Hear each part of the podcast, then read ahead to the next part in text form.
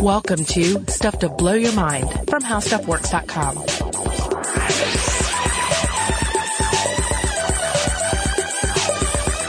Hey, welcome to Stuff to Blow Your Mind. My name is Robert Lamb. And I'm Joe McCormick. And Robert, I want to take you back to a conversation we had. I think it was last December. It was right after I went to see the new, the most recent Star Wars movie, Rogue One. Oh yes, uh, and and I am on the cusp, the very cusp of seeing it myself. I'm waiting for it to become rent, uh, a rental option. So Oh, it's not yet? no, no, still got still a week or two out.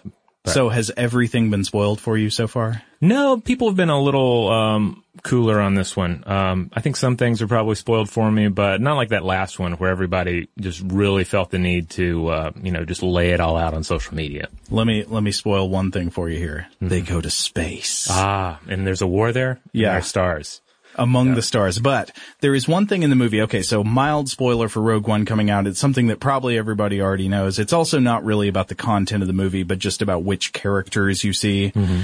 But if you are ready, are you ready for this mild spoiler? Okay, we get to see, if you remember back to the original Star Wars, back, go back to the 70s, Peter Cushing as Grand Moff Tarkin, the guy who was in fact Darth Vader's boss on the Oh, Death yeah. Star. He was you great. remember him? Yeah, he's the uh, enough of this. Vader, release him. And we love Peter Cushing because he was in all these old monster movies. He's he goes back to the Hammer movies. Oh yeah, he in- was he was Doctor Frankenstein, like the villainous Doctor Frankenstein of the Hammer films. and he I think was the hero of the version of the Mummy that has Christopher Lee as as the Mummy. Hmm. Uh, the one I've got the poster for it in the house, except it's the Belgian poster, so it's uh, Le Malédiction de Pharaons. Uh, but yeah, so Peter Cushing was the original Grand Moff Tarkin, this bad Empire guy who was Darth Vader's boss. And the thing they do in the new Rogue One is they bring him back. He's dead. He has passed away. And This movie takes place a little bit before the original Star Wars is supposed to have taken place. But they, they bring this character back and they have an actor stand in as him, but it's not just a recast role. They try to make it look as if this is Peter Cushing standing here delivering the lines with CGI. And this is an odd choice because, all right, so you're going to have Darth Vader in there. That's easy to do. Darth Vader's a dude in a suit, Yeah. voiced by James Earl Jones. James Earl Jones is still alive.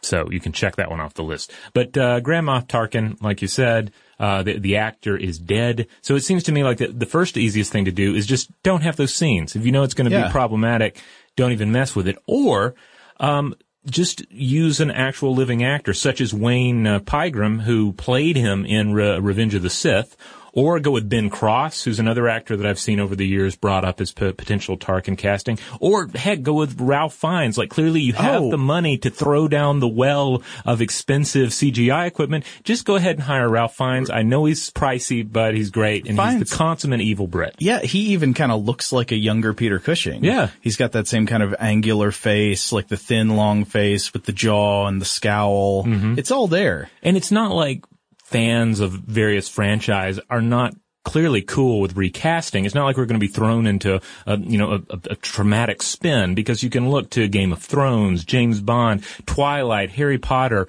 etc. Like we, we get it. We can roll with a recast. Now, I want to go in two completely different directions thinking about this CGI Grand Moff Tarkin. Mm-hmm. One is that I, I, I didn't like it in the movie. Okay. I saw mm-hmm. it and I was just like, ugh, don't want this. It pulled me out of the movie. It made me stop being in the story and just thinking about, huh, how did they do that? I don't On one hand, it looked great. Uh, like when you see the movie, I think you will kind of have to agree it's, unless I'm missing something, it's the best CGI simulation of a real person that I've ever seen. Like it looks amazing, but it still looks not quite good enough that I can just accept it and go with it. I kept continually thinking like, oh, what am I looking at? It's almost really him, but it's not quite really him.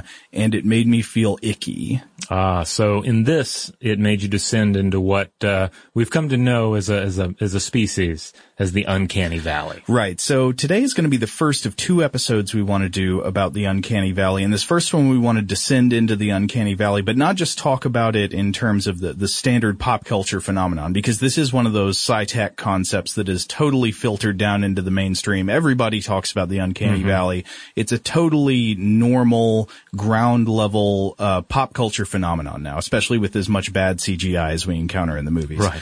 But there, it's also a scientific field of study. It's something that people are looking into with empirical research to try to figure out, does it really exist? If it does really exist, what causes it? What can be done about it? So we want to look at it from both of these angles today. Right. So we should probably roll through some just fun examples of this. We're we're going to try not to go too long on this. Uh, if we do, we'll cut it and save it for trailer talk. Either way, we'll probably do a Facebook Live trailer talk uh, on an upcoming Friday uh, about some of these movies. Okay, so I want to go back to a much earlier experience for me. Robert, did you see The Mummy Returns in 2001? Remember this one? I don't think I saw The Mummy Returns. I saw The Mummy, and I remember digging it at the time. Uh, but Not, not the old Hammer one or the Universal one. no, no, the uh, yeah, the the the, re, the reboot of The Mummy. What's his name? Brendan Fraser. Yeah, and what Arnold Vosloo, I believe. Vosloo, yeah. yeah. He was. He. I. I, I enjoyed him. As they they kind of brought in some of these aspects of the tragic uh, Uh-huh. mummy figure, which I liked. Yeah, yeah, yeah. Okay. But in 2001, we got the Scorpion King. This is a character that appears in The Mummy Returns. and he's pretty much, if you want to picture it, if you haven't seen the movie, actually, you should look up video of this. We're going to tell you to go look up images and video quite a few times in these episodes because some visual aids will help. But if you want to picture it, picture the concept of a centaur, except replace the horse parts with scorpion parts and some Okay. other random arthropod bits. And the man part on top is Dwayne the Rock Johnson. Except it's not Dwayne the Rock Johnson. There's a, there's a bit of a problem with the Rock. So the Scorpion, Scorpion, the Scorpion King scuttles into action in the film and you can tell immediately something is wrong because it's not just the rock, it's this CGI upper body designed to look like the rock. It's supposed to be him, but it doesn't look right. It looks like somebody took the rock, skinned him, and then took the skin suit and then boiled it and then maybe ironed it and rubbed it down with wax and then stretched it over somebody else like a bald Crispin Glover wearing a, a waxed up The Rock suit. And and that would be fine if that's what they were going for. but I guess the, the disconnect here is that clearly they wanted this to be like The Rock as a scorpion centaur. Yes. And not this um, creepy, uh, inhuman abomination that you've described. Right, and it, it sort of, I guess, works because it's okay if he's creepy because he's a monster, but he was creepy in a way that he clearly wasn't supposed to be. it wasn't just that, oh, he's a monster, he looks weird. Something looked wrong with him. And this was at a time when computer generated animations were hot, right? Yeah. 2001, they seemed to be getting better all the time, and yet they were terrible, producing these characters that were not only not convincingly human, they were literally physically unpleasant to look at. They were repulsive. Yeah, it was a period when everyone was just foolishly optimistic about what we could achieve with CGI. And, you know, into in, a, in a sense, maybe that hasn't gone away. We're still very, the, the Rogue One example, like clearly everyone was very optimistic about how great this looked. And even though, and to your point, it does look great, but within the context of the film, something doesn't quite work.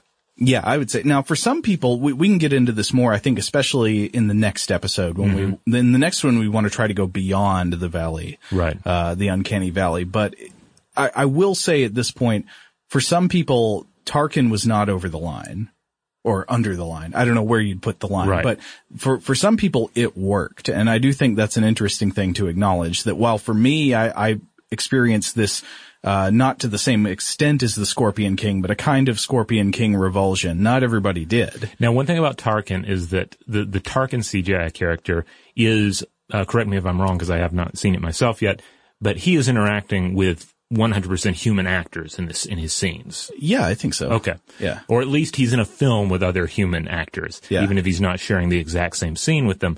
So you might think, well, if you just had a movie just full of brilliant looking Tarkins, maybe it would be okay. And maybe it would, but some of the classic examples of Uncanny Valley uh, happen to be films that are filled with nothing but CGI characters. Yeah, how about one from the same year as uh, the Mummy Returns, 2001? If you go back to Oh yes, Final Fantasy: The Spirits Within.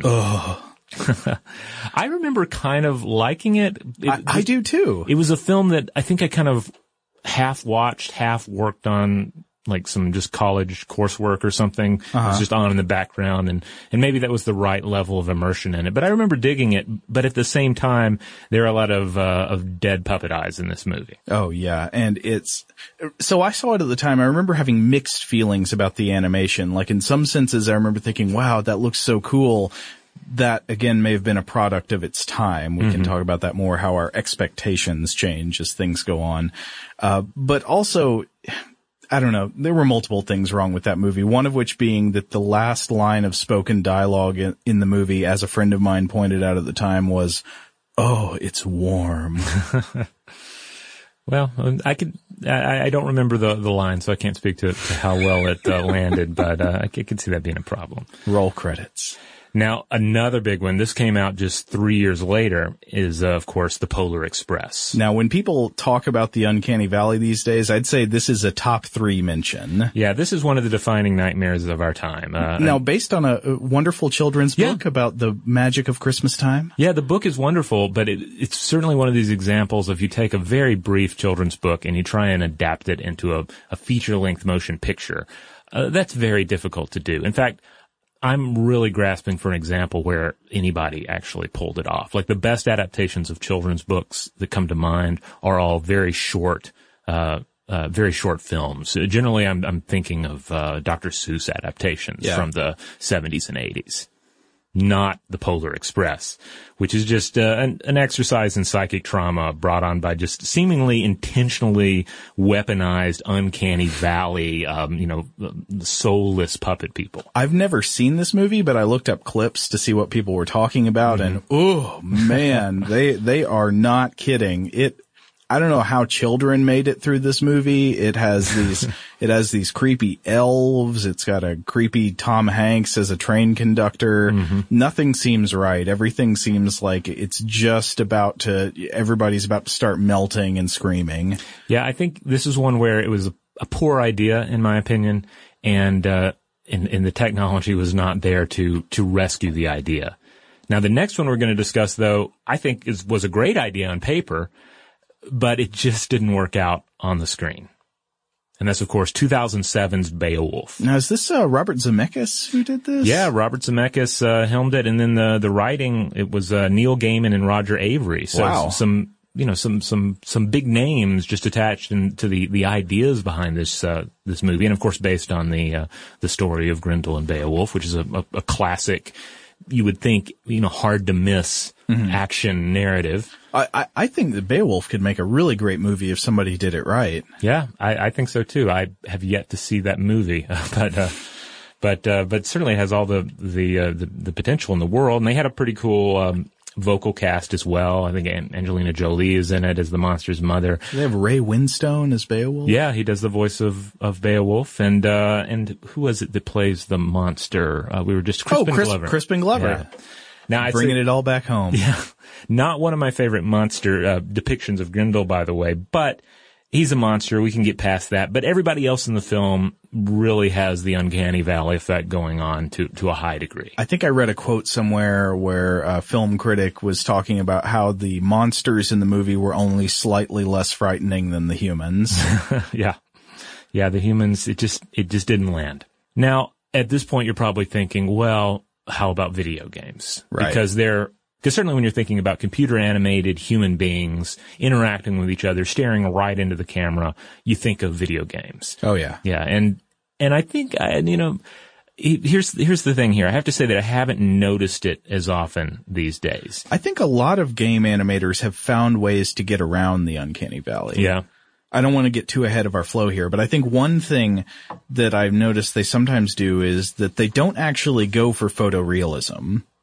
And They they go for a kind of more real than real combination of like a comic book style type character illustration mm-hmm. and then these other realistic aspects that when when you look at a video game character you would never mistake it for a photograph of a person even a even one that's got really good graphics mm-hmm. But much like the way dialogue is written in films, you know, you don't want to make dialogue sound like real people talk because that would be horrible to listen to. Right. But you do want to make it sound, quote, realistic. Yeah. You, you don't want to make your characters look too realistic in animation, but you do want to make them look, quote, realistic. In other words, they feel real. Yeah, now th- th- this reminds me of a game franchise that I haven't, I don't think I've ever played more than a demo of this, but the Gears of War series. So all the people in this kind of look like, like if you're going to be critical of it, you might say, well, everyone looks kind of like they're weird gorilla people. Like it was a, like we're in an alternate world where a, Unrealistically huge upper bodies. yeah, as if evolution took a slightly different turn into uh, intelligent uh, primates. Uh, and yet, they look real. They don't look like, I don't get an uncanny uh, effect rolling off them. You know, you look at them, you can see pores, you can see uh, hair follicles. Uh, they look real, but they are, but, but, but they are, are certainly not going for a 100% authentic human being there. All right. Now I want to pull out one more example here before we move on. And it's a, a rare example of uh, uncanny valley avoidance, a very specific type of uncanny valley avoidance. And that is uh, from a fantastic stop motion short that was produced by the National Film Board of Canada. And you can find this online if you just do a search for it. It's Madame Tutli-Putli and it's a wonderful little uh, little film, got very very French feel to it. Uh, Characters on a train, weirds, frightening things occurring. Uh, definitely check it out. But the the trick to it, there these are stop motion animated characters, and their eyes just feel so alive. They stare right into you, and you don't you don't question for a second that these are that these are people. And the, the trick that they employed is that they used real human eyes. Not in a, you know, depraved, evil puppet master kind of a way either. They videotaped the eyes of human actors and then blended the footage with that of the puppets. Whoa, that sounds like an incredible gambit because that, that sounds like that could have produced some of the worst uncanny valley feelings ever if it went wrong. Yeah, and and I don't know, there may be some people who watch this short and and have the opposite effect and and think that it's super creepy. I found it to be like this this interesting example of circumventing the the, the uncanny valley. But I'll leave it for you guys to decide. I'll include a link to this one as well as some of the other sources we're talking about on the landing page for this episode at stufftoblowyourmind.com. All right. Well, we are going to take a quick break and when we come back, we will get into the origin of the scientific idea of the uncanny valley and its history and research. All right, we're back. So the uncanny valley, where does this even come from? Right. So we've already been talking about it because most people have heard of this. They're somewhat familiar with it. Uh, I, I was talking to Rachel about it, though she was saying, you know, at least to her, it, it had this connotation of just generally synthetically generated images being creepy in one way or another. So maybe we should get into the specifics of the origin of the idea. So let's go back to the year 1970 everything's great. Wait, is it? I don't know. But, but everybody, everybody's looking forward to the future in terms of creating humanoid robots. What are we going to be able to do? Well, the Japanese roboticist Masahiro Mori of the Tokyo Institute of Technology, he wrote a paper eh, that was published in this Japanese journal Energy that coined the, the term uncanny valley to describe a problem that he was predicting with increasingly humanoid robots. And this was based on just some observations he'd had of, uh, of different events, so you might say incidents in the progress of designing humanoid robots, such as uh, consumer electronics shows in Japan and stuff like that. So what he predicted was that as you had a humanoid robot, a robot that looks like a human, and its likeness to a human increased, our attitude toward them would improve. Our affinity would go up as they became more human until they reached a certain tipping point of similarity to humans where suddenly our affinity, our friendly attitude almost immediately shifts and plunges down into strong revulsion. Being human is likable.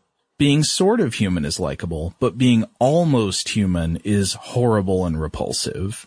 And then, of course, at the final end, uh, you you would have a real human. So you can think of the uncanny valley as a phase in a graph, an XY graph. And along the horizontal axis on the bottom, you've got the degree of similarity to a human. And then on the vertical axis, you've got the degree of our affinity for the object.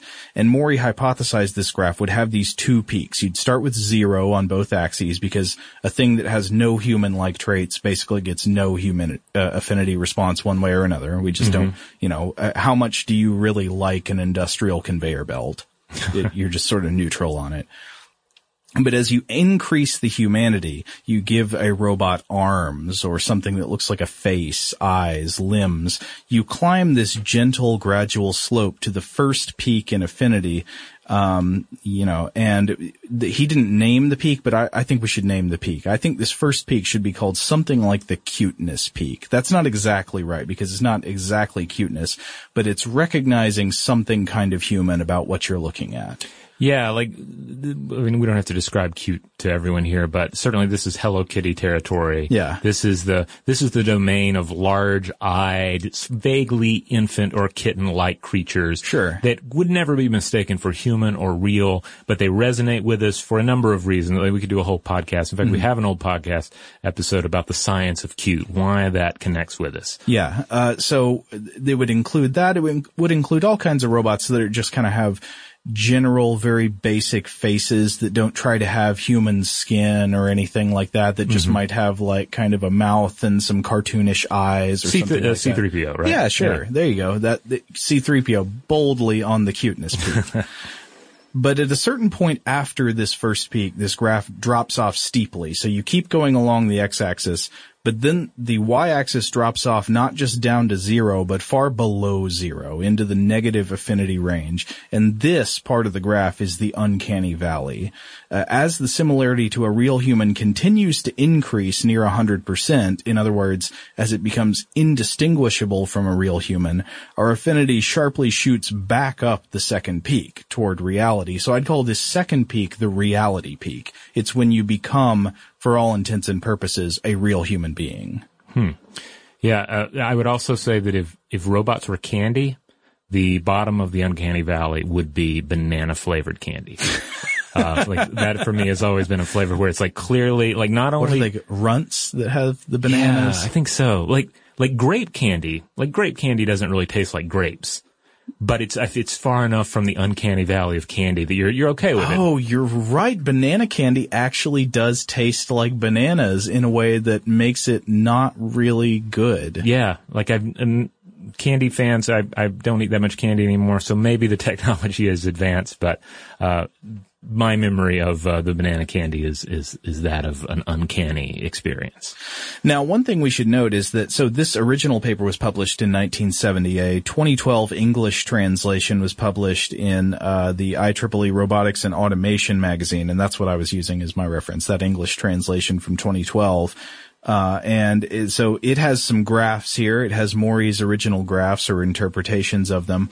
And we can get into a little more detail on the nuances of Mori's theory. But one thing I did read was that many years later, somebody contacted Mori and he, and they were talking to him about this idea he had of the uncanny valley. And they were like, well, does, does anything lie beyond the peak of reality? And he said, hey, oh yeah, actually there is such a thing.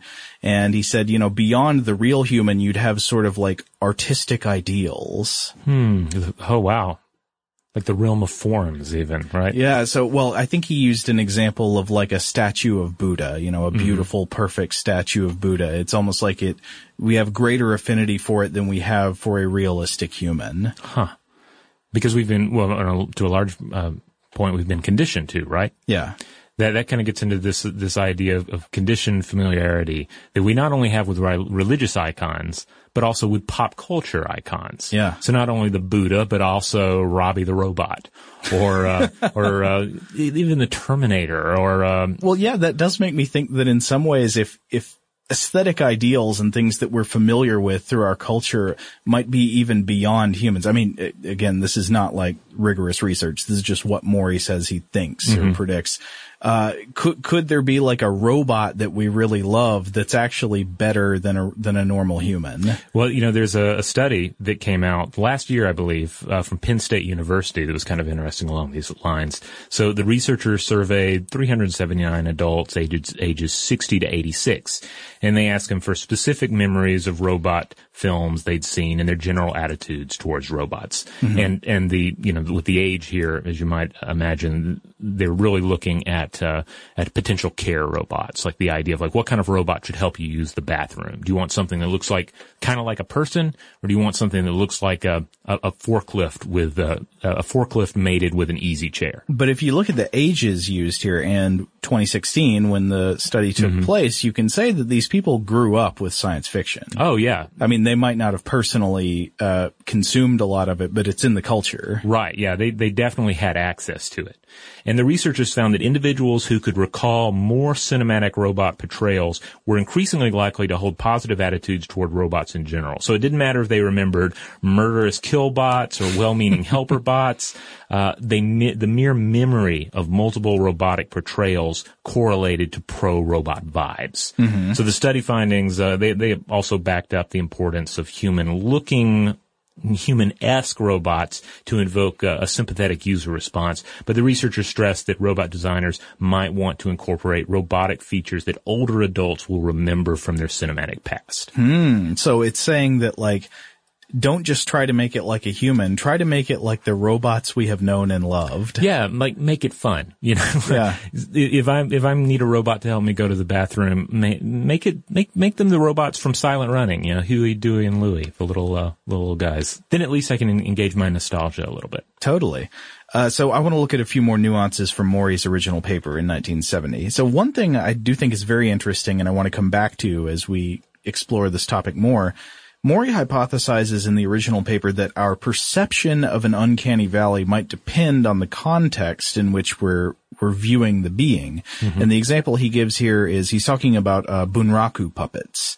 And so he says, quote, I don't think that on close inspection a bunraku puppet appears similar to a human being, but when we enjoy a puppet show in the theater, we're seated at a certain distance from the stage. The puppet's absolute size is ignored. Its total appearance, including hand and eye movements, is close to that of a human being. So given our tendency as an audience to become absorbed in this form of art, we might feel a high level of affinity for the puppet. I think that's interesting. So it's it's not just the object, but it's also the context in which we experience the object. You might have very different feelings about a bunraku puppet lying on the floor versus one that you go to see in the context of staging a play. Yeah, I think the, the puppet argument is something to keep in mind throughout considerations of the uncanny valley because there are a lot of people that there are a lot of people that have kind of a, um, an irrational aversion to puppets in general, and certainly if you take just an, a, a, a still puppet and you hold it up, there are various puppets that one might find a little bit uncanny or creepy, etc. But in the process of performing with it, a talented performer is going to bring that to life. Like that's the art form, and and there's so many different varieties of puppetry. Certainly, there there are two broad categories are it's situations where the puppeteer is visible and pu- situations where the puppeteer is not. You know, so you have Yeah. your basic the Muppet situation where you don't see the puppeteers, but there are plenty of art forms, uh, uh, puppetry performance styles in which the puppeteer is very visible, either completely or just their face. You see their eyes, you see that there's a person involved here, and uh, and there's not this this mystery or this sense of deception. Right. Yeah, I, I think conceptual clues like that are very important. Also is when you consider the, the, the idea of going to a puppet theater, mm-hmm. it also includes a certain attitude charging effect in the audience.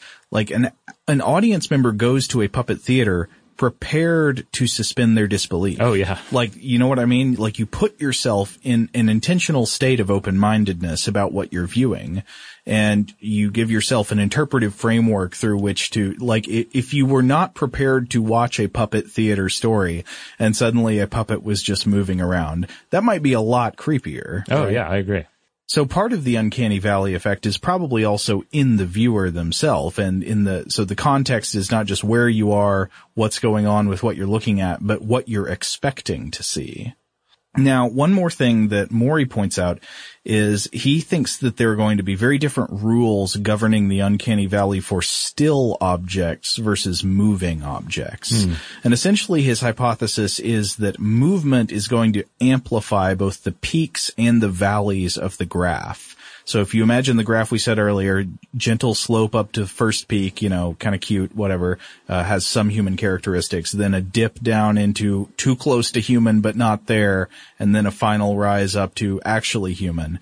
He, he would say if it's moving, the peaks are going to be higher and the valleys are going to be lower. Hmm. Okay. So a thing that is moving gets greater affinity if it's good, if it's at one of these two peaks, but it's even more revolting and unpleasant if it's at the valley. Uh, so this this makes me think of Samara in The Ring. Yes. Uh, those scenes where Samara is emerging from the TV or the well. Her and- movement is uh, is jerky and Right, unreal. yeah. And I understand that they, they created that effect by having the actor uh, or actress walk backwards and Mm-hmm. then reversing the footage. So you have this, you have this, this movement that is, you know, natural, but being reversed, it, it feels very unnatural. And you and it's hard to really pinpoint what's not working for you about it. Right. So Mori in the end concludes, he gives this recommendation based on his hypothesis. He says, don't go for realism, right? Mm-hmm. It's going to be so hard if you're designing a humanoid robot. Now, a lot of what we're, we're talking about in these episodes is animation. He's talking primarily about humanoid robots, but typically these uh, two fields get somewhat conflated in discussion of the uncanny valley because in both cases you're trying to create something that looks pleasingly human. Um, he, he wrote, it's going to be so hard to get out of the valley up the second peak. That, that's the reality peak is so steep. Instead, roboticists should not try and instead they should aim for the very tip of the first peak stick on the cuteness peak because we know we can get there. Think think uh, WALL-E or other cute humanoid robots. The first peak is not really that hard to attain. People respond well to it, so why do you need to try to go past it? Um, you know, as for animated humans, I think a, a good analogy might be here, here's one: Pixar's The Incredibles versus Final Fantasy: The Spirits Within, which we already mentioned. The former, they don't look like real humans at all, right? They're cute, cartoonish, non-realistic humans, but they're quite pleasant. The latter goes for and fails at photorealism and creates these characters that are stiff and unsettling. In other words, he says, don't try to climb out of the valley, just don't go into the valley to begin with.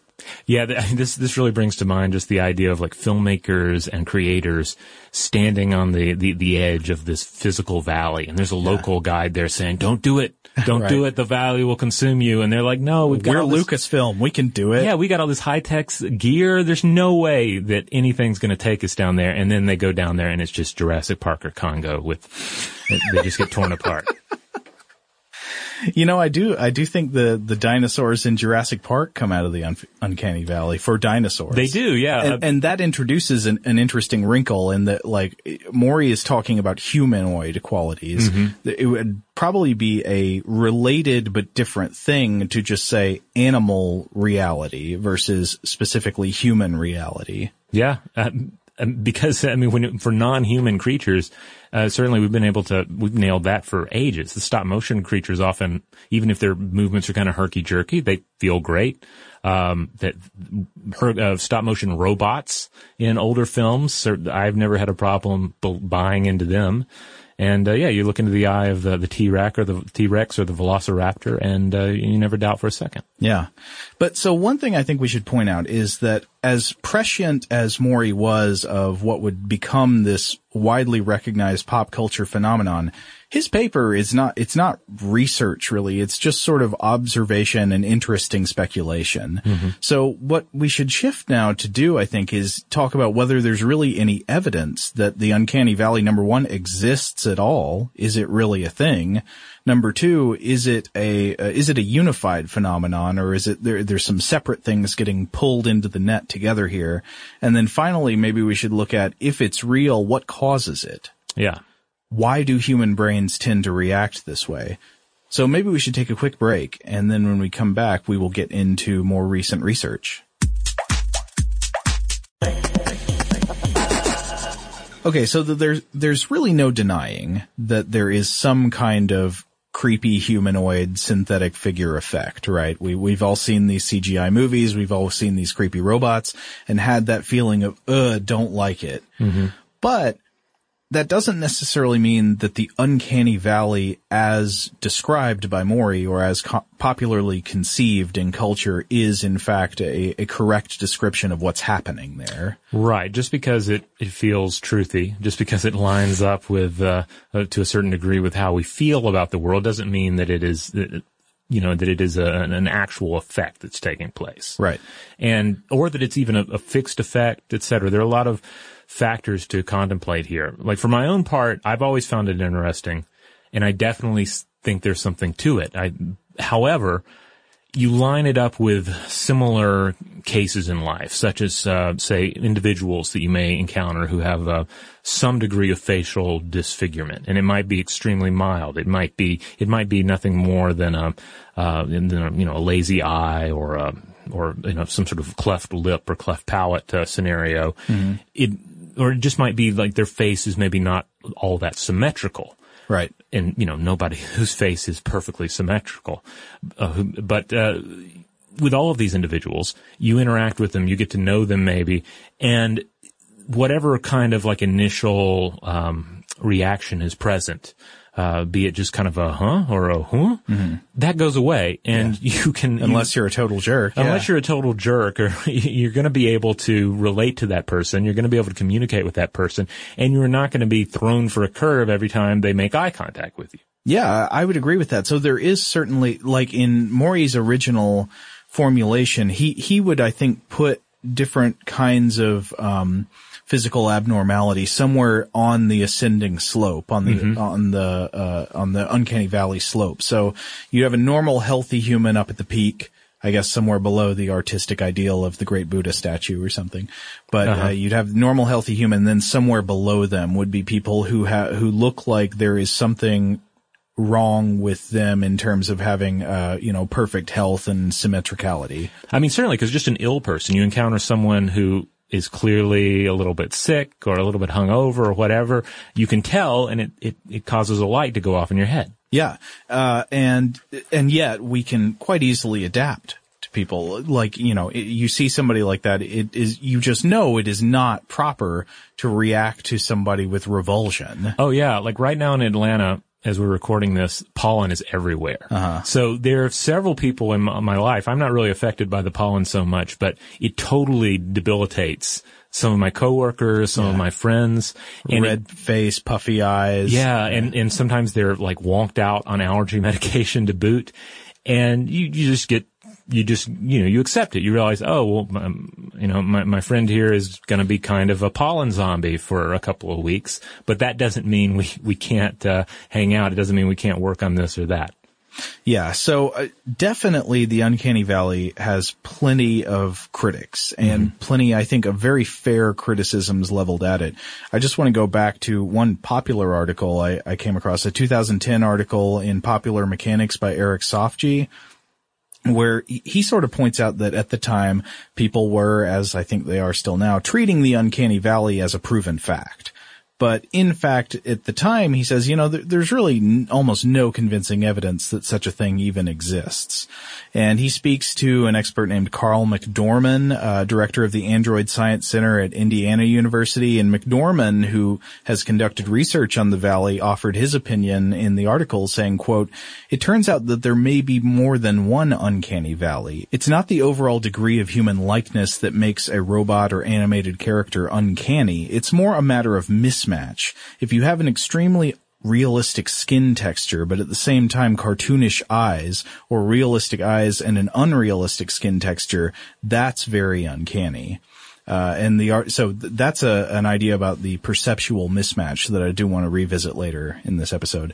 Uh, but the article also speaks to a guy named David Hanson, who's a roboticist who specifically specializes in creating very realistic humanoid robots. I think he did that, that Einstein head thing. Oh, yes. That thing. Mm-hmm. Uh, so Hanson claims that even if people find overly realistic robots creepy at first, they get used to them within minutes. This is sort of what you were just talking about, I think. You know, yeah, yeah, you, you become acclimated mm-hmm. even to something that you might, uh, at some kind of base level have a, a negative reaction to.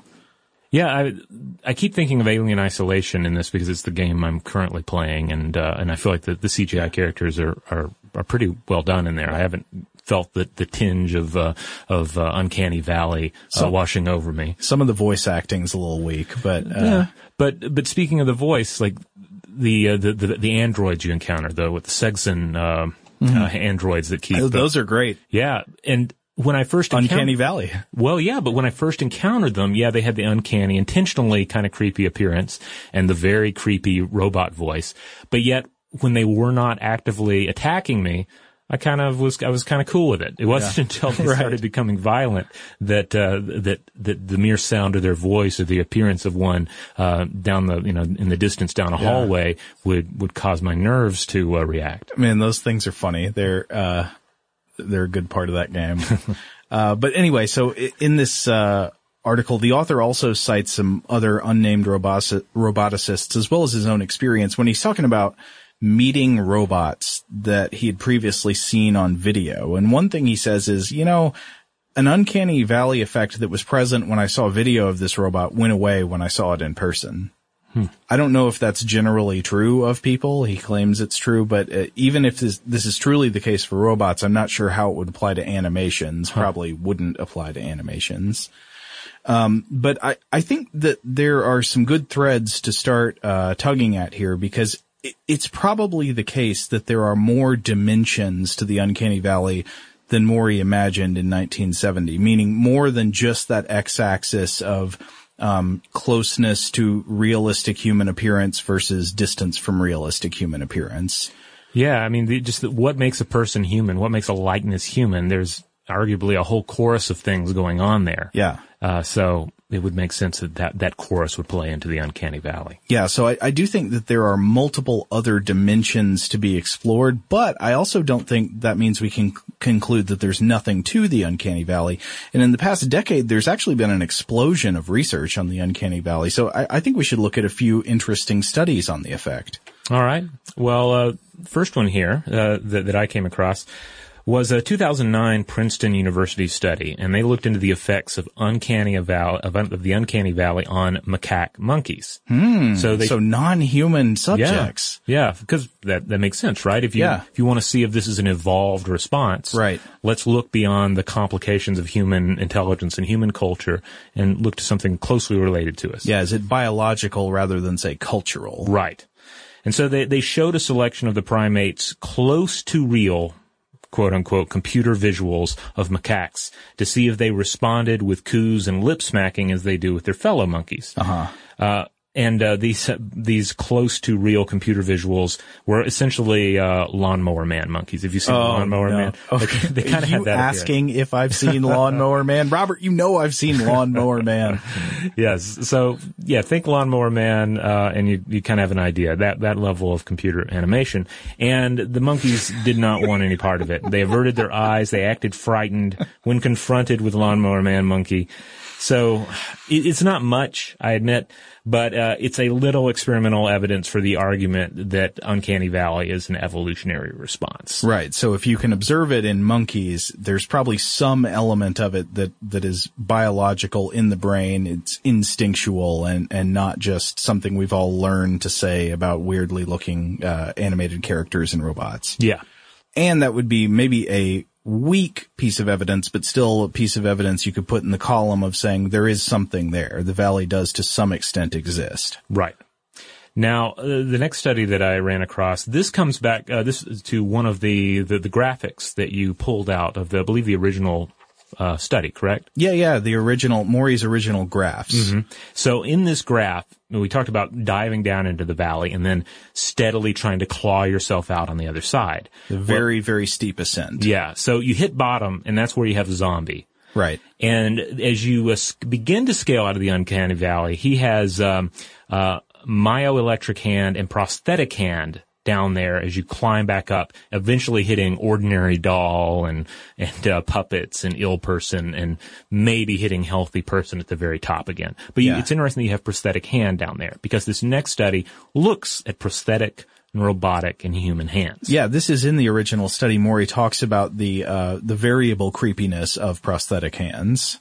And I found I found this interesting because I don't know about you, but but growing up, I felt like crazy robot hands, especially, were everywhere. Yeah. Like every GI Joe show or He-Man type uh, uh, franchise, there's always somebody. uh, It could be a villain, it could be a hero, but there were crazy robot hands galore. Yeah. Uh, t- and I always found them cool. And and I, I feel like a lot of us probably even fetishized them to a certain point. Like we, we didn't understand what it would necessarily be like to lose an, lose a hand. Right. And the, the the shortfall in the ability of, of technology at the time and even today to replace that missing limb.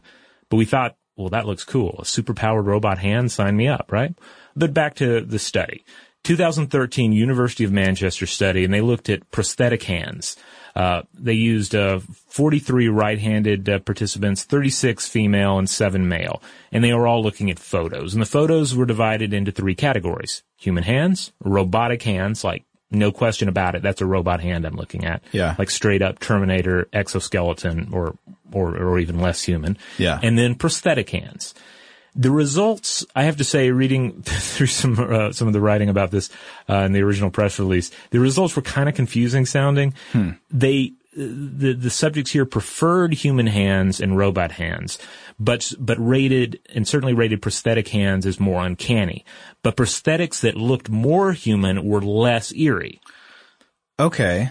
So, so something's clearly a robot, that's not too creepy. Something's clearly a human, that's not too creepy. If something is a robot trying to be human, that might be more creepy, but as it gets better at being human, it's less creepy. I think so. I think that's my take on it. And it also makes me wonder if if the hand alone is an air is like a, a subset of the uncanny valley. Because certainly if you're if you're just working with a hand and trying to replicate the movements, the look, the feel of a human limb Yeah. for an observer, not we're not going to even get into the the you know the, the the problems of creating something that the, the user can experience as a lifelike limb. Sure. But if you're just looking at it, it's easy. You don't have to worry about its eye contact. You don't have to worry about micro expressions. Uh, it seems like it would be an, an easier peak to surmount. Yeah, so the if that is in fact the correct interpretation, that would seem to undercut the steepness in Mori's original graph, right? On the on the final peak. Yeah, that's. I mean, that's what I, I'm wondering because the hand taken in isolation is, I I th- think, going to be easier to replicate. Yeah. Uh, and Uncanny Valley, let's face it, when we talk about it, most of the time we're talking about faces. Right, right. Now, speaking of, uh, of faces, there's another study. Um, this uh, is a 2011 University of California San Diego study. Uh, this was published in so- Social, Cognitive, and Affective Neuroscience, and they did exactly what you'd expect researchers to do when confronted with the uncanny valley: grab the fMRI and see what our brains are doing when we're looking at all these images. Oh, all these fMRI studies. all right. Well, what what did they find? All right, uh, I'll do, I'll roll through the basics of the study here. So, 20 subjects, not a not a huge study here, Right. aged 20 to 36. And here were some of the the, the, the caveats they had in selecting uh, these individuals: no experience working with robots, no time spent in Japan, no friends or family from Japan because they wanted to avoid uh, any you know. Uh, potential cultural exposure that would have made them would make them more accepting of androids. Okay, so the idea is that maybe in Japan people just experience humanoid robots way too much already. They're too they're uh, uh, acclimatized to them. Yeah, that that's the, the, the argument they made in, in laying out the study. Like, Okay. let's let's not even go there. Let's just deal with people who have less exposure to robots. Okay. And they were shown 12 videos of a humanoid robot named Repliee Q2. Oh man, I'm looking it up right now. it's it's it's rough. But well, they watched video 12 videos of this robot doing various things, and they were shown videos of humans doing the same things. And in fact, the the robot's movements and mannerisms were were patterned directly after the humans. So you had a you had a, a human version of the actions, you had an android version of the actions. Uh, you know, a lifelike robot, and then you had a a stripped down version of the android. So basically, the android with all its skin ripped off, so it looks more like a robot, clearly a robot Yeah. and it's doing the same motions as well. So this broke it all down to a, a human with biological appearance and movement, a robot with mechanical appearance and mechanical motion, and a human seeming agent with the exact same mech- mechanical movements as the robot. Hmm. Then in came the fMRI scans. Okay. So the main brain area of note here, the the area that that that, uh, that lit up where we saw the most uh, activity, the um, parietal cortex on both sides of the brain, specifically in the areas that connect uh, the part of the brain's visual cortex that process bodily movements with the section of the motor cortex uh, thought to contain mirror neurons. Okay, so those would be like the uh, the empathy Yeah. uh, parts of the brain where you know we we see something going on in some other creature like us and we empathize with it. Exactly, yeah. So when viewing the human looking android, the brain lit up at the recognition of a human form, but registered uh, essentially a, a computing error over the movement. Something didn't match up. Uh, so it's it's not according to this study, it would seem that it's not the biological movement or the biological appearance. It's the congruence or lack of congruence between the two. You look alive, but you're dead. You look dead, but you move. Uh, you or you speak as if you're alive. Uh, so the researchers noted that this is something that could uh, be uh, retuned through exposure, but it could be at, at, at the heart of what's going on with the uncanny valley. Interesting. Well, I think we should look at one more study, uh, potentially providing recent support for the existence of the uncanny valley. And then maybe after that we should break and then come back next time to get into the causes, what, what would be causing this effect and, uh, and the future. So I want to look at a study that came out in 2016 uh, in the journal Cognition by Mathur and Reichling called "Navigating a Social World with Robot Partners: A Quantitative Cartography of the Uncanny Valley." Cute invocation of map making there because it, it does kind of make sense. I, I like the idea of mapping the valley because that indicates that it may expand beyond just the one dimensional dip and is in fact more of a topographical space you know, like we can extend into three dimensions. But uh, anyway, so to get into the study, the authors note that while the uncanny valley has very strong intuitive support, people tend to take it as fact. Experimental evidence for it has been limited and inconsistent. As as we mentioned earlier, some studies seem to find evidence for the valley, others don't. You know, they say, "Ah, this this isn't necessarily a thing." So there are multiple experiments here. First, they did a thing that I think was pretty smart. If they were trying to chart a uh, a linear progression of the up and down peaks and valleys, they tried to generate an objectively determined gradient of more and less human-looking robots. So what a lot of these studies do is maybe along the macaques uh, study idea is they show you a lawnmower man, they show you a real person, they show you a robot, uh, and they ask you to characterize, you know, how do you feel about these? What they did here is that they gathered a very large sample or relatively large sample of 80 images, quote, from the wild, meaning from the internet. So these wild type robot samples and they had a bunch of inclusion and exclusion criteria. I don't want to get into all of them, but they tried to limit it to where uh, it would it would kind of throw out all these variables that could complicate things. Like they tried to keep just certain types of pictures of faces of real robots that are built and uh, and they had some exclusion criteria, like it couldn't be a well-known character or a famous person. Um, it couldn't have objects overlapping the face. It couldn't be a toy. It had to be a, a real humanoid robot. And then they had subjects rate these images on what they called a mechano-humanoid scale, basically, to come up with an objectively derived score for each image by using this, this empirical research, by going to a bunch of people and saying, hey, how mechanical is this? How human is this? And then, after they had a rating for each of these 80 images, and Robert, I've included an image, uh, I think down here to show you like what all these robots were. You can kind of see it starts with things that look not human at all, just like a lump of wires and junk. And then it proceeds up to something that looks like a picture of a guy. Yes, yeah, very much so. It, it you start off with very uh, kind of uh, WALL-E esque heads. Yeah. Then you move in through like like skinless gremlins, and then through the sort of the the expected uh, hierarchy of humanoid robots.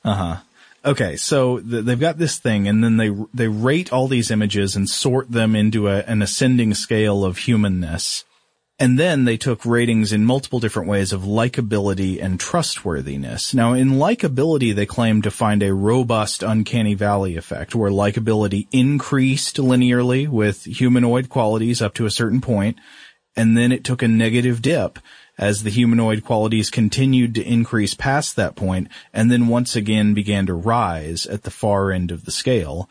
Now, one thing I want to say just looking at the results is it does not appear that people were the most bothered by the things that were the most human looking. Like given my understanding of the uncanny valley, I would have expected the stuff at the very top end of the scale to be the most disturbing. Yeah. But they actually kind of liked the stuff at the very top end of the scale. It was somewhere closer to the upper half middle of the scale that they really didn't like. Um, so to whatever extent there is a real uncanny valley, it might not lie so close to the quote realism into the spectrum as we think. They also performed some trust experiments by creating a scenario where subjects would be asked to trust these robots to invest money for them.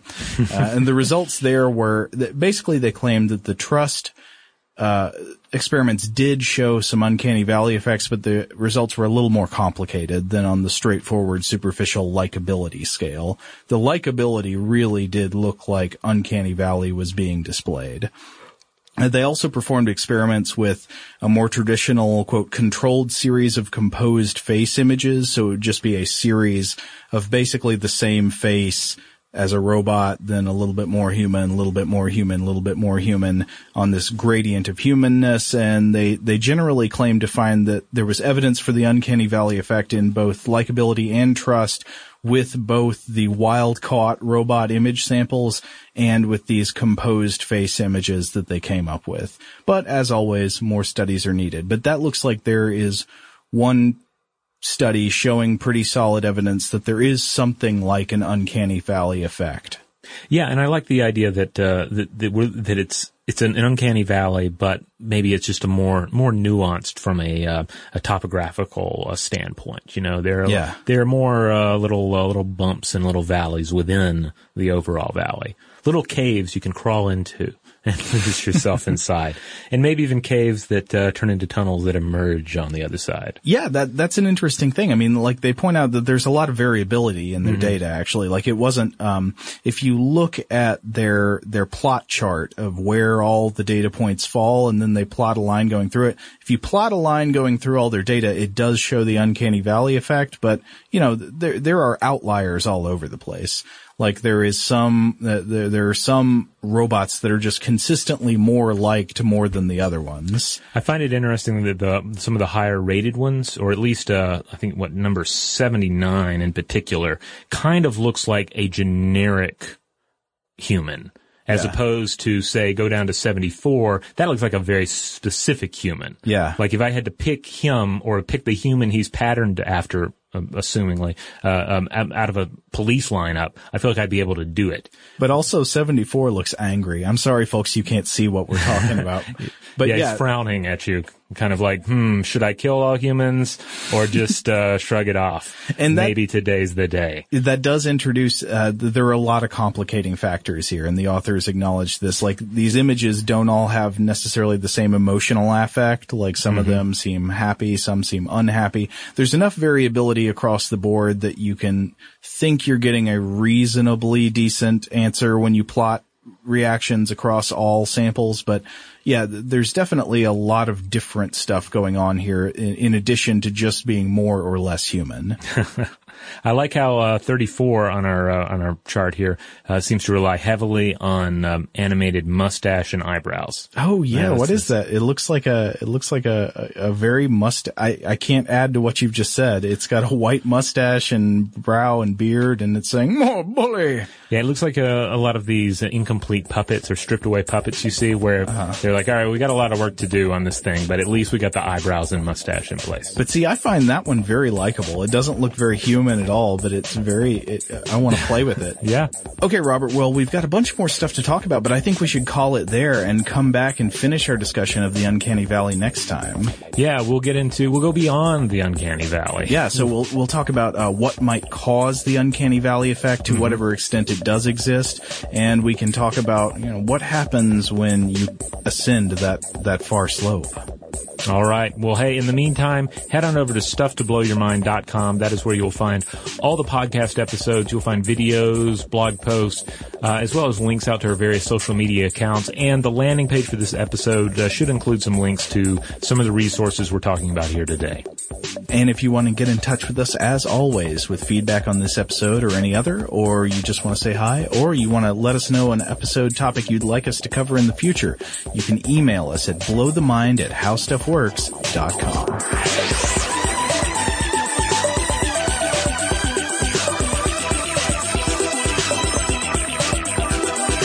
For more on this and thousands of other topics, visit howstuffworks.com.